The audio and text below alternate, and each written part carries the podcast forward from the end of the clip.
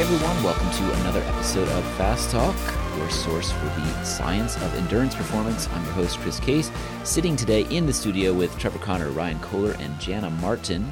We, the four of us, all selected many months ago our N1 challenge. N of one was the premise. We are all an experiment of one, but our experiences, our training methodology, our training experiences offer lessons for all. Today, we want to do a bit of a mid season check in. Maybe it's a little bit later than mid season for some of us. Our races are coming up. We want to discuss some of the themes we've seen emerge from our discussions as a group as we've prepared for these different races. These themes, you know, we we come back from our weekends and we sit down and one of the first things we do because we like to ride bikes is we say, "Hey, what'd you do this weekend?" If we haven't ridden with each other. Hey, where'd you go? Hey, how much did you climb? Hey, how much did you hurt yourself this weekend? And we share these stories and there out of those conversations have emerged these these major themes. And they're just very appropriate to talk about for uh, an episode like this because they are fundamental to everybody's training process. And we want to offer some more lessons from that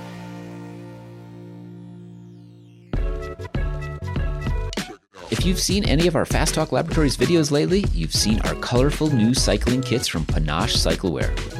Founded a mile or two from our headquarters in downtown Boulder, Colorado, Panache crafts its team and club kits from high end Italian fabrics and chamois pads designed to perform to the highest standards. From Panache, you can expect supreme comfort and vibrant colors.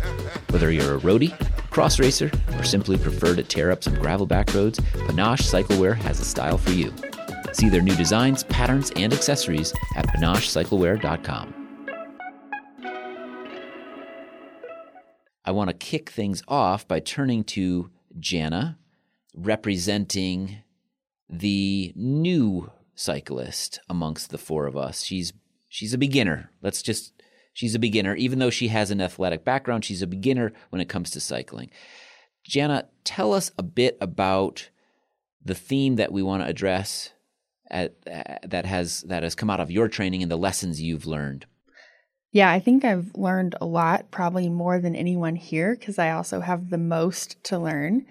I think the biggest theme in my mind has been the intensity factor, both the intensity of how fast and hard the first race was that I did, as well as the intensity of structured riding. So, structured intervals rather than just going kind of hard for part of a climb sometimes when I feel like it, mm-hmm. which is what I was more used to learning how, in that same vein, also to ride slow, the long, slow distance ride, learning how slow that actually is, that you actually probably need to look down regularly and see if you're keeping your heart rate low enough because it's pretty easy in my experience to get a little bit too high without even noticing it. And, and to remind people, you have chosen a 60 five mile gravel race as your it isn't going to be your first bike race anymore because you did one which was a which was a great lesson for you in itself. But this is we're talking about a single day event that maybe takes you 4 hours maybe it takes you 5 hours maybe it takes you only 3 hours if you're really feeling good that day. But that's what we're we're talking about for context yeah, absolutely. Crooked Gravel is also going to be in Winter Park, which is at elevation. And I haven't done much elevation training yet, so those lessons are coming soon, hopefully, uh, when the snow melts.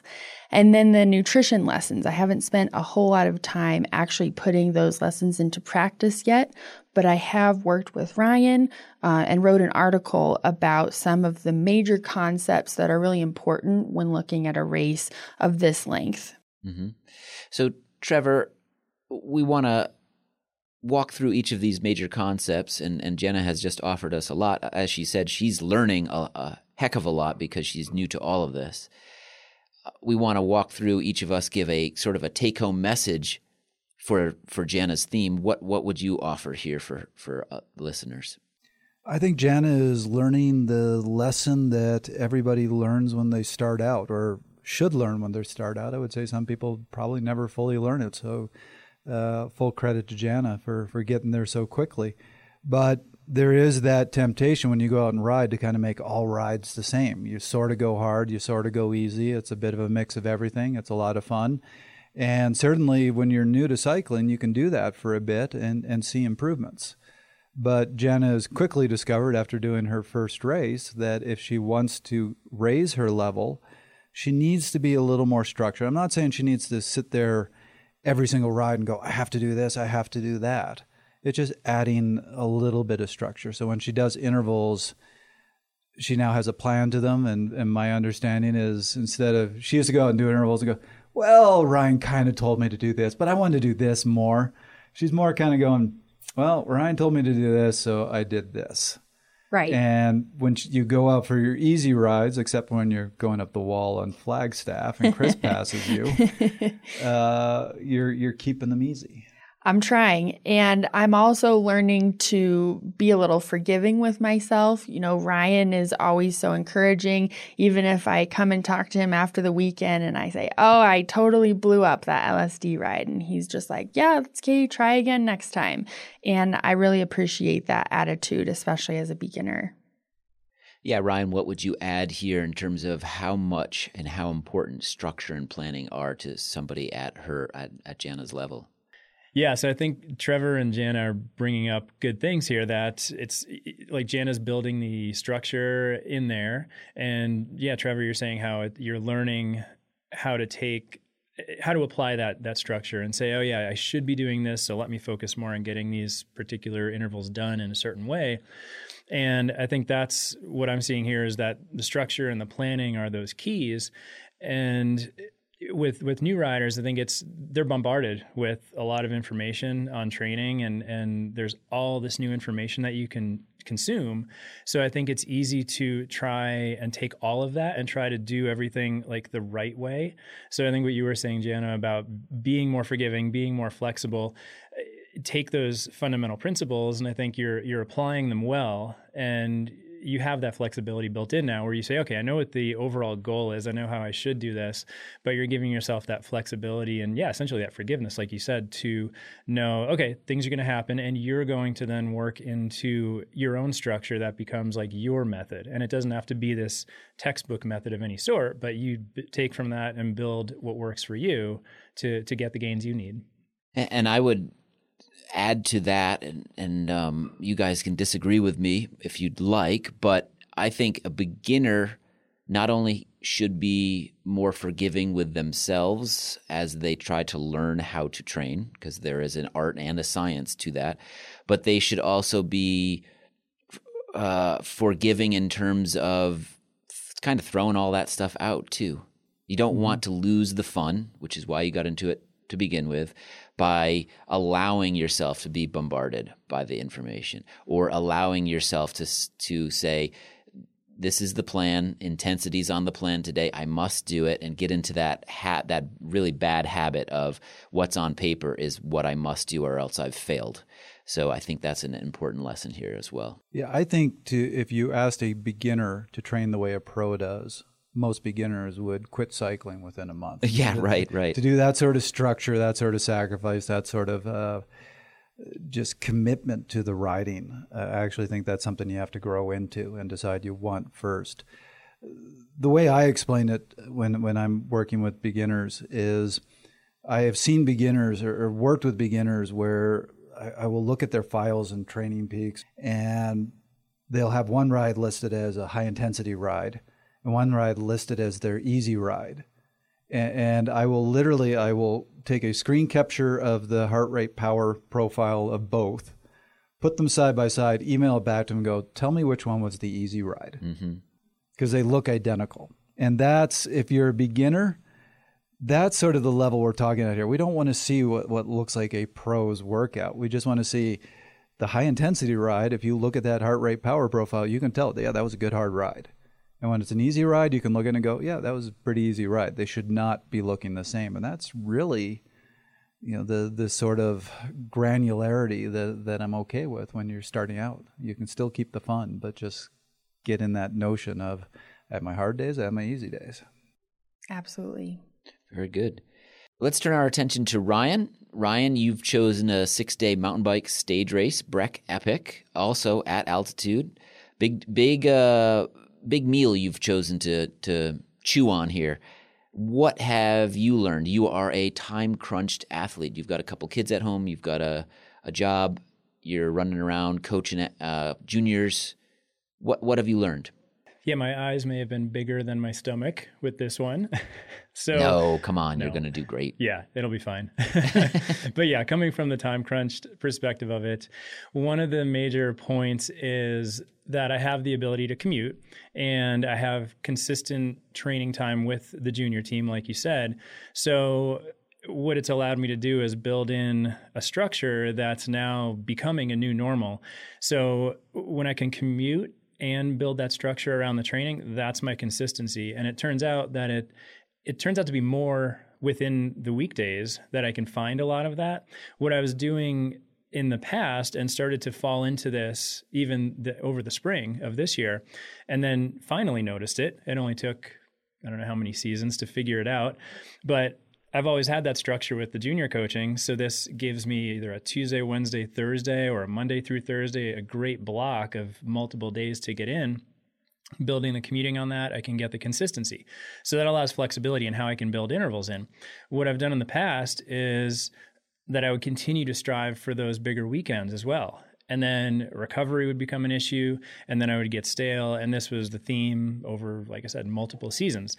The light bulb finally came on this year so I was able to see that really start looking at the training differently and using these blocks, looking at recovery and seeing that, okay, I'm tired when I come out of Thursday after that last training session. So I've started to take actually more days off the bike and just build in additional recovery. So what I'm finding is by doing that, it it's really prioritizing the mental aspect of recovery. It's less about the physical for me because I don't have tons of hours on the bike. So, what I'm finding is that the mental recovery is just as important, if not more important, in a time crunch scenario, because that's where I notice like mood would change, eh, things like that, where you just feel a little bit stale, but then you still have that mindset of, oh, I need to go hit the big weekend ride so I can tell Chris on Monday morning the cool things I did and how much vertical oh, I got. I've been putting the pressure on you, huh? Yeah. oh, I see. All your bike packing adventures. yeah. But, but yeah, that would go into have that mental stress of, oh, now I need to keep doing these big weekend rides. But what I'm what I've shifted to is to just pull back on that and actually take more days off and just put the bike away until I'm mentally fresher. And that way when I come out, yeah, there's these longer days. I just had a 4-day block where I put the bike away completely. And actually came out of that feeling fresher than I have in the last few months. So this is really a new a new way I'm looking at training and a new approach to it that I think is going to help because now I can get say three or four days in a row midweek, maybe get a long weekend ride in, but I'm not shooting for Saturday and Sunday big rides anymore. It just doesn't happen. So I feel like there's an overall theme to this episode, which is the the the the crucial nature of making a an assessment somewhere in the midst of your training. Maybe it's a mid-season check-in, maybe it's earlier or later than that, but at some point you have to ask the question, am I on track? or am I off track and adjust accordingly. You have to drill down as well, I feel, into every week of your training and, and ask those same questions. Am I on track? Am I off track? Did something at work come into my life that threw those puzzle pieces, uh, scattered them all over the calendar, and now I have to replace them in a different in a different way. So my point is as a time crunched athlete, Ryan, and I would throw myself into that same category. Um, the commuting can fit in, the recovery aspect that you're bringing in. These are all things that you just honestly just they're just in the back of your head almost all the time, and you have to let life enter into the equation, and then you have to spit out a new answer, like kind of uh, constantly. Today, everything's looking good. Had a good night's sleep. Got my breakfast in that I wanted. Ride went well. Great. Check that off. Move on to the next day. Move on to the next day, and so on and so forth. And I, I really do like the fact that you're saying the weekend warrior attitude doesn't work for you and it's actually the weekday warrior that you've turned yourself into because that's more effective, more efficient, um, and it's just what your body is needing and craving. Um, and and so many of us, I think, struggle to fit it in during the week and then cram every weekend, and you get into that pattern, and you get stale, or you overdo it, or it just isn't as effective anymore. So, Jenna, I know you also use commutes. You've already mentioned that. How have you been able to uh, incorporate that into training effectively? Yeah, I think that even though I'm not time crunched in the sense that I don't have family and kids, uh, it's always great to be efficient with your time. And the commutes have been great to do some intervals on. Not only does it make the commute go literally faster, I've gotten some commute PRs doing intervals on the way home. commute PRs, I like it. Um, but, you know, it's also mentally goes faster. And, you know, you get into that mode and it's almost kind of fun when you get into it. Another thing I've done is I've added at least one day, more days coming, one day climbing a little bit on the way home because we are right here at the base of a few of the best climbs in Boulder. So it's not too difficult or time consuming to just tack on a few minutes 20, 30, something like that on the way home sometimes. Right. And to do this effectively, I would re- refer everybody to listen to the episode we just put out a couple weeks ago with Neal Henderson on two a days, because this is essentially what we're talking about if you are a commuter to and from work. And there's good ways to do that, and there's some potentially bad ways to do that. Trevor, what would you add to this conversation here about the importance of, of fitting in the puzzle pieces, picking your work carefully, that sort of thing? I think you covered most of it. I just say if you are time crunched, you're going to have to be creative. Figure out the, the ways you can be more efficient with your time. So using your commutes. Uh, I know when I was up in Toronto, a lot of the athletes up there just got up really early in the morning and went for their rides, which has its own challenges, but can work. I would just caution against the I have limited time, so what I'm going to do is hop on the trainer and do a virtual race every single day and just go hard all the time. That is the temptation. I get that temptation. Uh, I particularly when I talk with time crunched athletes and I say, "Well, you need to do an easy ride." They go, "But I have so little time. Is that really giving me any gains?" Answer that question is yes. You still uh, th- this is my belief. Uh, you know, we, we've had these longer conversations, but I, I, still think limiting yourself to those two, three hard intensity sessions a week and making it the rest, making the rest of it easy, even if you're only training six hours a week, mm-hmm. is still the better way to go. Last week, we announced to members the release of our new cycling interval training pathway. Pathways are a new way to explore concepts, master skills, and solve training challenges.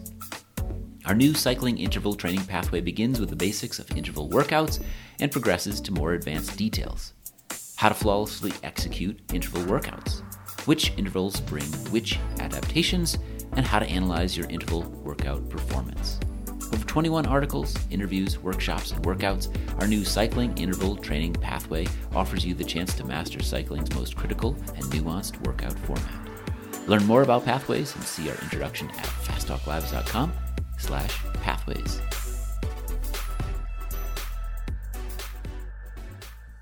All right, let's turn our attention to you now, Trevor, and some of the lessons you've learned in your training as you prepare for your N1 challenge, which is the Joe Martin stage race out in Arkansas. I am going to read to you the lesson I have learned, which to me is a really valuable lesson, and it's one that you don't fully get, I'm discovering, until you learn it yourself. So, a book that I absolutely loved is a book I read early in my cycling career that made a big impact on me is Jack Daniels' running formula. And he has his first chapter, he starts by explaining the 10 principles of training. And this is actually my, this book was my first exposure to the, the overload principle, a lot of these principles we talk about. But he had a 10th principle, which unfortunately he took out of later versions of the book, which I wish he would put back in. And it's the, the name of the principle is Time Erodes Memory. And he says, runners tend to forget how hard they trained early in their career. When they are disappointed by how difficult it is to make a comeback, this is the time erodes memory principle. This is what I am experiencing. So, any of you out there who are been around as long as I have and you're you're trying that comeback, the lesson here is you can get to 90% of your potential. So if you take the level that you can hit in a given year, you can get to that 90%. It, it, relatively easy. I mean, it takes hard work. You got to be dedicated, but it's it's not a huge struggle. I am discovering to get that extra 10% exponentially harder. Exponentially harder. And and what I'm discovering is the level of commitment it takes, the level of fatigue that you have to put yourself through, and that's really dangerous because it's differentiating that this is good hard training fatigue from oh boy i'm starting to cook myself and i didn't do a great job this spring. I did go over the razor's edge a little bit. Uh, just you know I, I, eat generally pretty well but we have plenty of days where we're as as happened today i have to go and run and grab a slice of pizza from downstairs because i don't have a lot of time all these little things that are usually okay if you want to hit that 90% not okay anymore. Mm-hmm. Yeah, and that that would be my lesson here for you. You've already said it, but that last ten percent is walking on the edge. You're walking on the edge. To get it, you have to take some. There's risk. There's more risk involved than yes. it was with the the ninety percent. You have to have discipline. You have to do all the quote quote unquote do all the things right, whatever that is.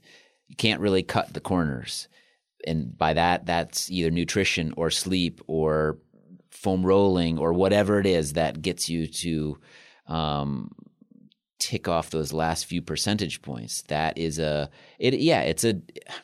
I don't want to be too dramatic, but I guess it's a. It's kind of a dangerous place, right? So this has reminded me of something I used to say to athletes. All so when I was working with development athletes who are trying to go pro, when I was working with Team Rio Grande, with you know with these riders that were trying to hit the the high levels.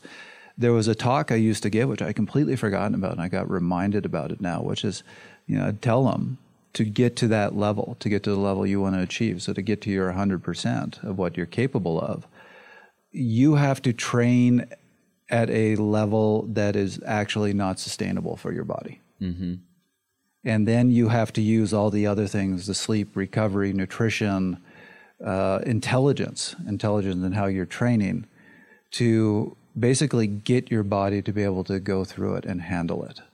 So that's the difference between getting to that 100% versus the 90%. The 90% is something your body can handle, that you can sustain. To get that little extra bit, yeah, you, are taking risks. You're pushing a, a level that if you do it wrong, if you're not really careful, you're going to pay a price. And then I, I, wasn't as good about it as I wanted to be this spring and did pay a bit of a price for it. So I'm now learning, making some adjustments, but remembering, boy, I used to make a lot of sacrifices. Mm. Boy, I, I, I, had to do a lot of things a lot more perfectly than I am now. Mm-hmm. I think what also makes this extremely difficult is how do you actually identify 100%? You know what I'm saying? Like you could think you're at 100% already.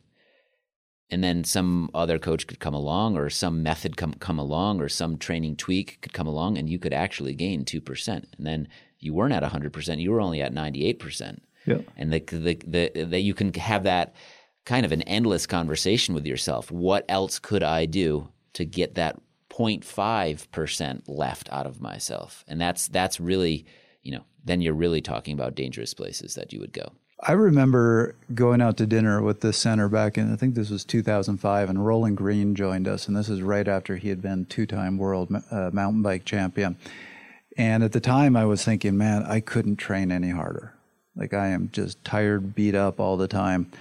And sat beside Roland, and uh, we got into a conversation about training. And he started telling me, how much core work he did. Mm-hmm. Like if he was watching TV, he wasn't on the couch, he was on the floor doing core while he's watching TV. And realized, oh, I guess I could train harder. I'm a lazy bum compared to this. Yeah. and like, I started doing the same thing. If I was watching TV, I started doing core work. So I went from doing probably 30 minutes of core work a week to doing five hours of core work a week. And sure enough, I got stronger and went, oh, I can train harder. But you're right. There is you you keep finding these little things. There is a point where your body is going to react to it. Mm-hmm. Yeah, and I think Ryan, that brings up a point you wanted to make about how do you figure out the rest component to this, right? Yeah, I mean, we've looked at some of your old training files as you're going going through the process, and I think they're from what ten years ago. Yeah, so, 2009 right? was what I was showing you. Yeah, so I mean, so from there, I mean, we're looking back to see well, what what is that ten percent? What do you have to do to get some of those pieces of fitness back? So yeah, that's brought up the question of of how do you balance that need now from for the additional rest with the search for that ten percent? There's it's a, a totally different uh, lifestyle now. Yep. And another factor to bring into this is just knowing where you're at. Uh, I haven't been at that level for a while. I'm also a lot older. So I looked at what I was doing in 2009 and said, if I tried to do exactly this, uh, I would just be a piece of jelly on the floor. it would be all over. Uh, so I'll give it. I didn't use TSS back then, but it was interesting to look at the TSS. And back then, what I considered a just standard easy, or not easy, but a standard training week you know didn't beat me up wasn't that was 900 950 tss which is big. Mm-hmm. you know i look right now i'm so this whole spring i was just doing 700 750 tss every week. Going boy i'm training hard. Mm-hmm. and then when i looked at that and my big weeks back then were like 1200 1300 go, this would absolutely kill me. But also realizing i got to do that sort of training to to get to the highest level to get to to accomplish this N1 challenge. I have to do something like that. So what Ryan and I concocted is back then I probably body recovered a little better. I probably didn't need as much rest, so I could do week in, week out like that. I need to do weeks like that now, but what I should be doing is like two weeks at 900, 950 TSS and then a good recovery week, and then another two weeks, maybe three weeks uh, at that higher level, and then recovery. Uh, and that's probably what's going to have to be different now from then. And I think part of the mistake I made this spring was just not realizing I need that more frequent rest and trying to train at that 750 TSS, but doing it every single week. Mm-hmm. That still beat me up. Right. Jana, you as a beginner here, does this frighten you, this talk of the 90% and the final 10%? What, what are your thoughts? It doesn't really because I think I know already that I don't necessarily see myself going for that 10%. I think I went all the way for 100% before in another sport when I was a figure skater, and I'm not really looking to replicate that. I am just trying to learn all that there is to learn in this 90% first and there's so that's, much that's a prudent approach. There's so much of that that i still don't i haven't implemented yet into my training. So i think i feel like i have a lot of work cut out for me and who knows what could change in the future but for now the 90% is quite a buffet to choose from. I, and i think that's a great point honestly. The the final 10% isn't for everyone it shouldn't be for everyone. No. It starts to, you know, we're talking about the being on the edge and it being having some potential for danger and stuff. I think it also takes some of the fun out of it, or a lot of the fun out of it. So Ryan and I were talking about that as well, and that I, I said that flat out, which is if I'm successful, this is remarkably rewarding. You know, to be able to at, at 50, if I can achieve this, go to a race like Joe Martin and be competitive, that's going to feel amazing. Mm-hmm but this is not fun. right, right, you know, right. The training at 90%, that was fun. What I'm doing now, this is hard work. Mm. Yeah. So anybody who's listening to this, if you are thinking about this, be aware of that. This is the the benefits are otherwise. There there is reward, but not enjoyment. Mm. Yeah. Not really. Right. Mm. Right. So Chris, this is probably a good segue to you because you're taking a very different approach where I'm tr- being very now results oriented uh, and and very very structured and directed. You've kind of moved away from that. Let's try to be competitive to this more experiential type thing. That's a huge challenge in itself. You're basically biking around Ireland, Ireland, and not the shortest route. Right, twenty five hundred k. Yeah. Uh, yeah, you, you you look at your profile and you're touching almost every part of the whole island. That's a, a huge challenge, but it's a very different challenge. Why don't you tell us a little bit about what's motivating you and what you're learning from it.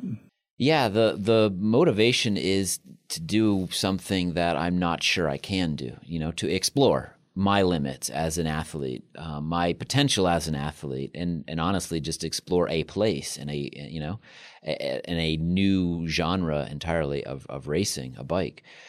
Um, one of the most critical things I've learned, or actually questions I've been asking myself, is to put it more accurately, as I've been training for this is how much recovery do you actually need when you've upped your volume so much, or if you've put in these training camps or particular blocks where you're stacking days together. How do you? How much recovery do you need? I think the mo- maybe even more important question is how do you actually determine what you need? Um, and I know that there are um, there's data you could look at. There's feeling. There's questionnaires you can take. There's a lot of tools, but none of them is going to tell you you've done this much work, you need this much rest. A whoop strap might give you an indication that, it, or your Garmin, when you finish the ride, it says you need 36 hours of recovery. Okay, sure. That's not all that accurate. How much stock do you actually put in that? So that's the question I've been asking myself over and over again.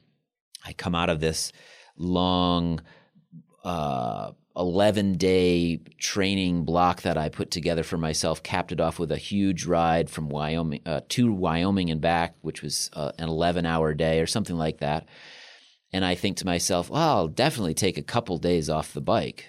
And then two days go by, I get back on the bike, I feel okay. Um, but by the end of that week, I feel like garbage, and I'm like, oh shit, did I come back too soon? You start you start doubting what you've done. Um, and I know that there's a reason for this. Maybe Trevor, you can explain why somebody goes through this interesting undulation in terms of how they feel after after a, a, a, a workload of that size. Recovery is a really strange thing because your feelings are going to fool you. Generally, you feel the opposite of what's actually going on. So, when your body is in recovery, doing its repair work, you feel lousy. Mm-hmm when your body is really damaged and heading towards that cliff, you feel amazing. So this throws a lot of people off because when they finally are convinced to go and do a recovery week, they get to the end of the recovery and go, oh, "That felt awful. Why would I ever want to do that to myself?" right, right. And look, you do a good recovery week, you're going to come out of it feeling pretty flat, not mm-hmm. feeling great. Bikes riding the bike's going to hurt. And unfortunately, a lot of people feel that and go, well, I never want to feel that way again. So that was a mistake. And they're very reluctant to take that time off. Right. So you had probably done some good damage to your body.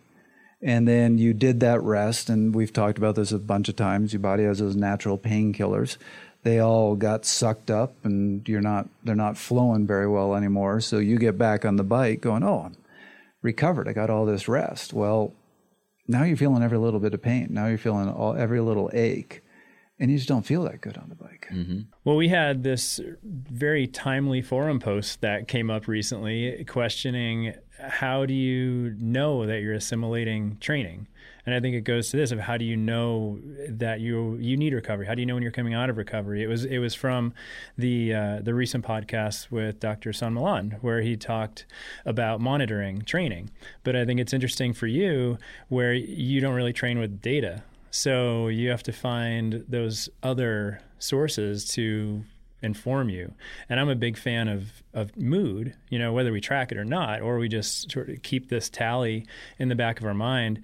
But it brings up the question of, yeah, what are there specific sensations or specific you know moods that you see that you can target and say oh yeah when i feel like this then i need more time off or when i you know when I, when I feel like this then i know i'm still okay and i can go train but yeah how do you break that down i, I think you know to to to bring it back to me for just a second and everybody might have their own method especially if you're denying yourself the tools of data, which can only take you so far. But uh, it's a conversation. As strange as it sounds, I think you have to have a conversation with your body. The tricky part, of course, is that sometimes you're trying to put yourself into a hole. And so you have to ignore the signals your body is sending you to a point. Um, when you're coming out of a week where you've gone deep into a hole and you want to recover, I think there is a conversation you have to have with yourself every day. You wake up, you see how your legs feel, you walk down the staircase, you sense what's going on in those legs, you maybe look at your mood, your appetite, all of these things factor into am I ready to get back to training? Do I need more time? It's, uh, but it's not there is no perfect formula for that, and I, am sure you guys can speak to that as well. The, the this this conversation you have to have to get to that point. I always tell my athletes when it comes to a recovery week, you can't schedule it. You can't say I'm going to give myself five days and the legs are going to be ready on the sixth day. Your legs tell you when they are ready. And I have had recovery weeks where three days in, I'm feeling good and ready to go. I've had recovery weeks where after eight days, I'm still not there. So you really do have to listen to your legs. It's also really important to remember there, there's two ways to talk about recovery. So there's the you just finished an event, you're beat up. So let's say the event finished on a Sunday and you have a stage race that's starting on the Friday. So you're trying to uh, you know undo as much of the damage as you you can from that previous event and be as ready as you can for the stage race. You don't want your body falling apart in between. You don't want the painkillers to clear out because you'll arrive on that Friday and get killed.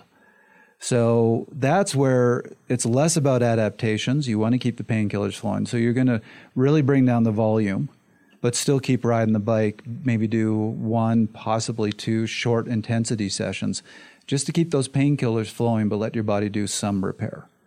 The other type is that longer term, I've just done a whole bunch of damage. Now I want my body to fully adapt and get stronger from this. That's where you go, I'm going to take a longer period. I'm going to let my body fall apart and then get back to things. But in that scenario, you need to know it could be a week or two before your legs are going to be good to, to go hard again. Right. I think you want to take baby steps too uh, throughout that entire process. You don't want to go full bore in one direction. You also I think people get concerned if they take too much time off or recover for too long that they're just going to lose everything they just gained. And I yep. know that that's not necessarily true, but there's a balancing act there. Yep. Let me give you an example uh, of something I just went through. So I did a race a few weeks back where I realized at the end of that race I had dug myself into a hole and I needed a recovery. And I was like, if I do this right, I should adapt from it. So I took a good five days off, um, took it really easy. Um, the Sunday, so the, the one event finished on the Saturday. The, the following Sunday, I had a race that was Superior Morgul and went to that race thinking, okay, I've had, I had a good six, six days of recovery, and I lasted 18 minutes. Mm-hmm. Just wasn't there, wasn't motivated, legs weren't there, it hurt, it felt lousy. And went, ah, okay, that that was just dumb. Why'd I show up? Mm-hmm. Then continue the recovery. So now you're getting a solid two weeks, uh, and then so on this Sunday, so two weeks later, hopped on Zwift and put out the best numbers I've put out in two years. So yeah. that's how long it can take, but you can still see gains right after right. that length of time. Jana? Do you have thoughts on recovery? I know you come from a a different sport long ago. Does that inform how you think of recovery now? Well, I've also been working on this podcast for over a year now, and I hear how much Trevor and you and all of our guests and Ryan will talk about how important recovery is. And I think I'm pretty good at taking recovery. I will happily take days off the bike, not because I don't want to, but if the weather's bad, um, I don't really have a problem at this point in my my beginning training and taking time off. And I also like to do other things. Riding the bike for me is a big part of just being outside when it's nice. So if I know I've done a massive ride on Saturday, then on Sunday I'll go for a hike and I did that recently and I was really sore after the hike, not mm. necessarily the ride. And I know, you know, more active recovery, different different muscle systems. So um, I feel like that's going well for me. The maybe sometimes feeling bad for taking too much time off, like feeling lazy when I should be training. Don't, so kind don't of have that mindset. So kind of don't go there. Battling that. Yeah. So, Ryan, I'm going to start with you. You know that we like to close out our regular episodes with a 60 second take home message from each of the guests. What would you say your take home message is from your N1 challenge and the lessons you've learned throughout the training process? So, as a time crunched athlete, I think you said it really well initially with having those weekly puzzle pieces to play with. And we know there's going to be, there needs to be flexibility. It's fluid, right? The, the training that we go through and the, the time we have. So, my take home is to take that week that we have, any given week, and also look at the bigger picture to look critically at it and see if, based on your goals, see if that's really suiting them. So, like I said, it's been season after season of achieving the same level of fitness, but I've never wanted to sign up for something like Breck Epic for that big of an event. So this year I look at it as I want to do something different. I need to train differently. I need to adjust and it needs to feel different day to day. There should be a different feel to this. So it really, I think taking that critical look at things am I really doing things differently? Or am I still getting stuck in the same old routine that's going to leave me leave me fatigued by August? So that's my take home is just every once in a while take that step back. If you're time crunched you know the fluidity is involved take a step back honestly assess things and then decide if you need to make some adjustments to make things work more in your favor. Great. Jana structured riding is a huge take home. Learning how to ride fast, learning how to ride slow, learning how to look at different rides as either hard rides or easy rides. It sounds very simple, but when you're changing the way that you've ridden for whatever period of time, it's it's a big change. Trevor, what do you got? Getting to 90% is challenging, but it's fun, it's doable, and can be very rewarding to get that extra 10% if that's what you're trying to do remember it is dangerous it is hard and it kills a lot of the fun. So make sure that's that's not putting a very positive spin on that 10% you sure you want to do this still? Very ah, rewarding ah, if you accomplish it. So to decide how much that's worth to you. Chris what's your one minute? I think i could sum it up pretty quickly and that is you need more recovery than you think you need um, I think that that is a is a generalization, of course, but I think it, it is a it, you can apply that more often than not, uh, especially after big races or big training blocks or a training camp that you've assembled for yourself three day, four day, five day, whatever the case may be. You probably need more recovery than you think you do, and you just have to listen to your body to make sure you get it. That was another episode of Fast Talk. Subscribe to Fast Talk wherever you prefer to find your favorite podcasts and be sure to leave us a rating and a review. The thoughts and opinions expressed on Fast Talk are those of the individual. As always, we love your feedback. Join the conversation at forums.fasttalklabs.com to discuss each and every episode, and particularly the challenges that Ryan, Trevor, Jana, and I have taken on. We will be available to answer any questions about how much we're suffering through our training and preparation, and so much more. Become a member of Fast Talk Laboratories at fasttalklabs.com slash join and become a part of our education and coaching community. For Coach Trevor Connor, Ryan Kohler, Jana Martin, I'm Chris Case. Thanks for listening.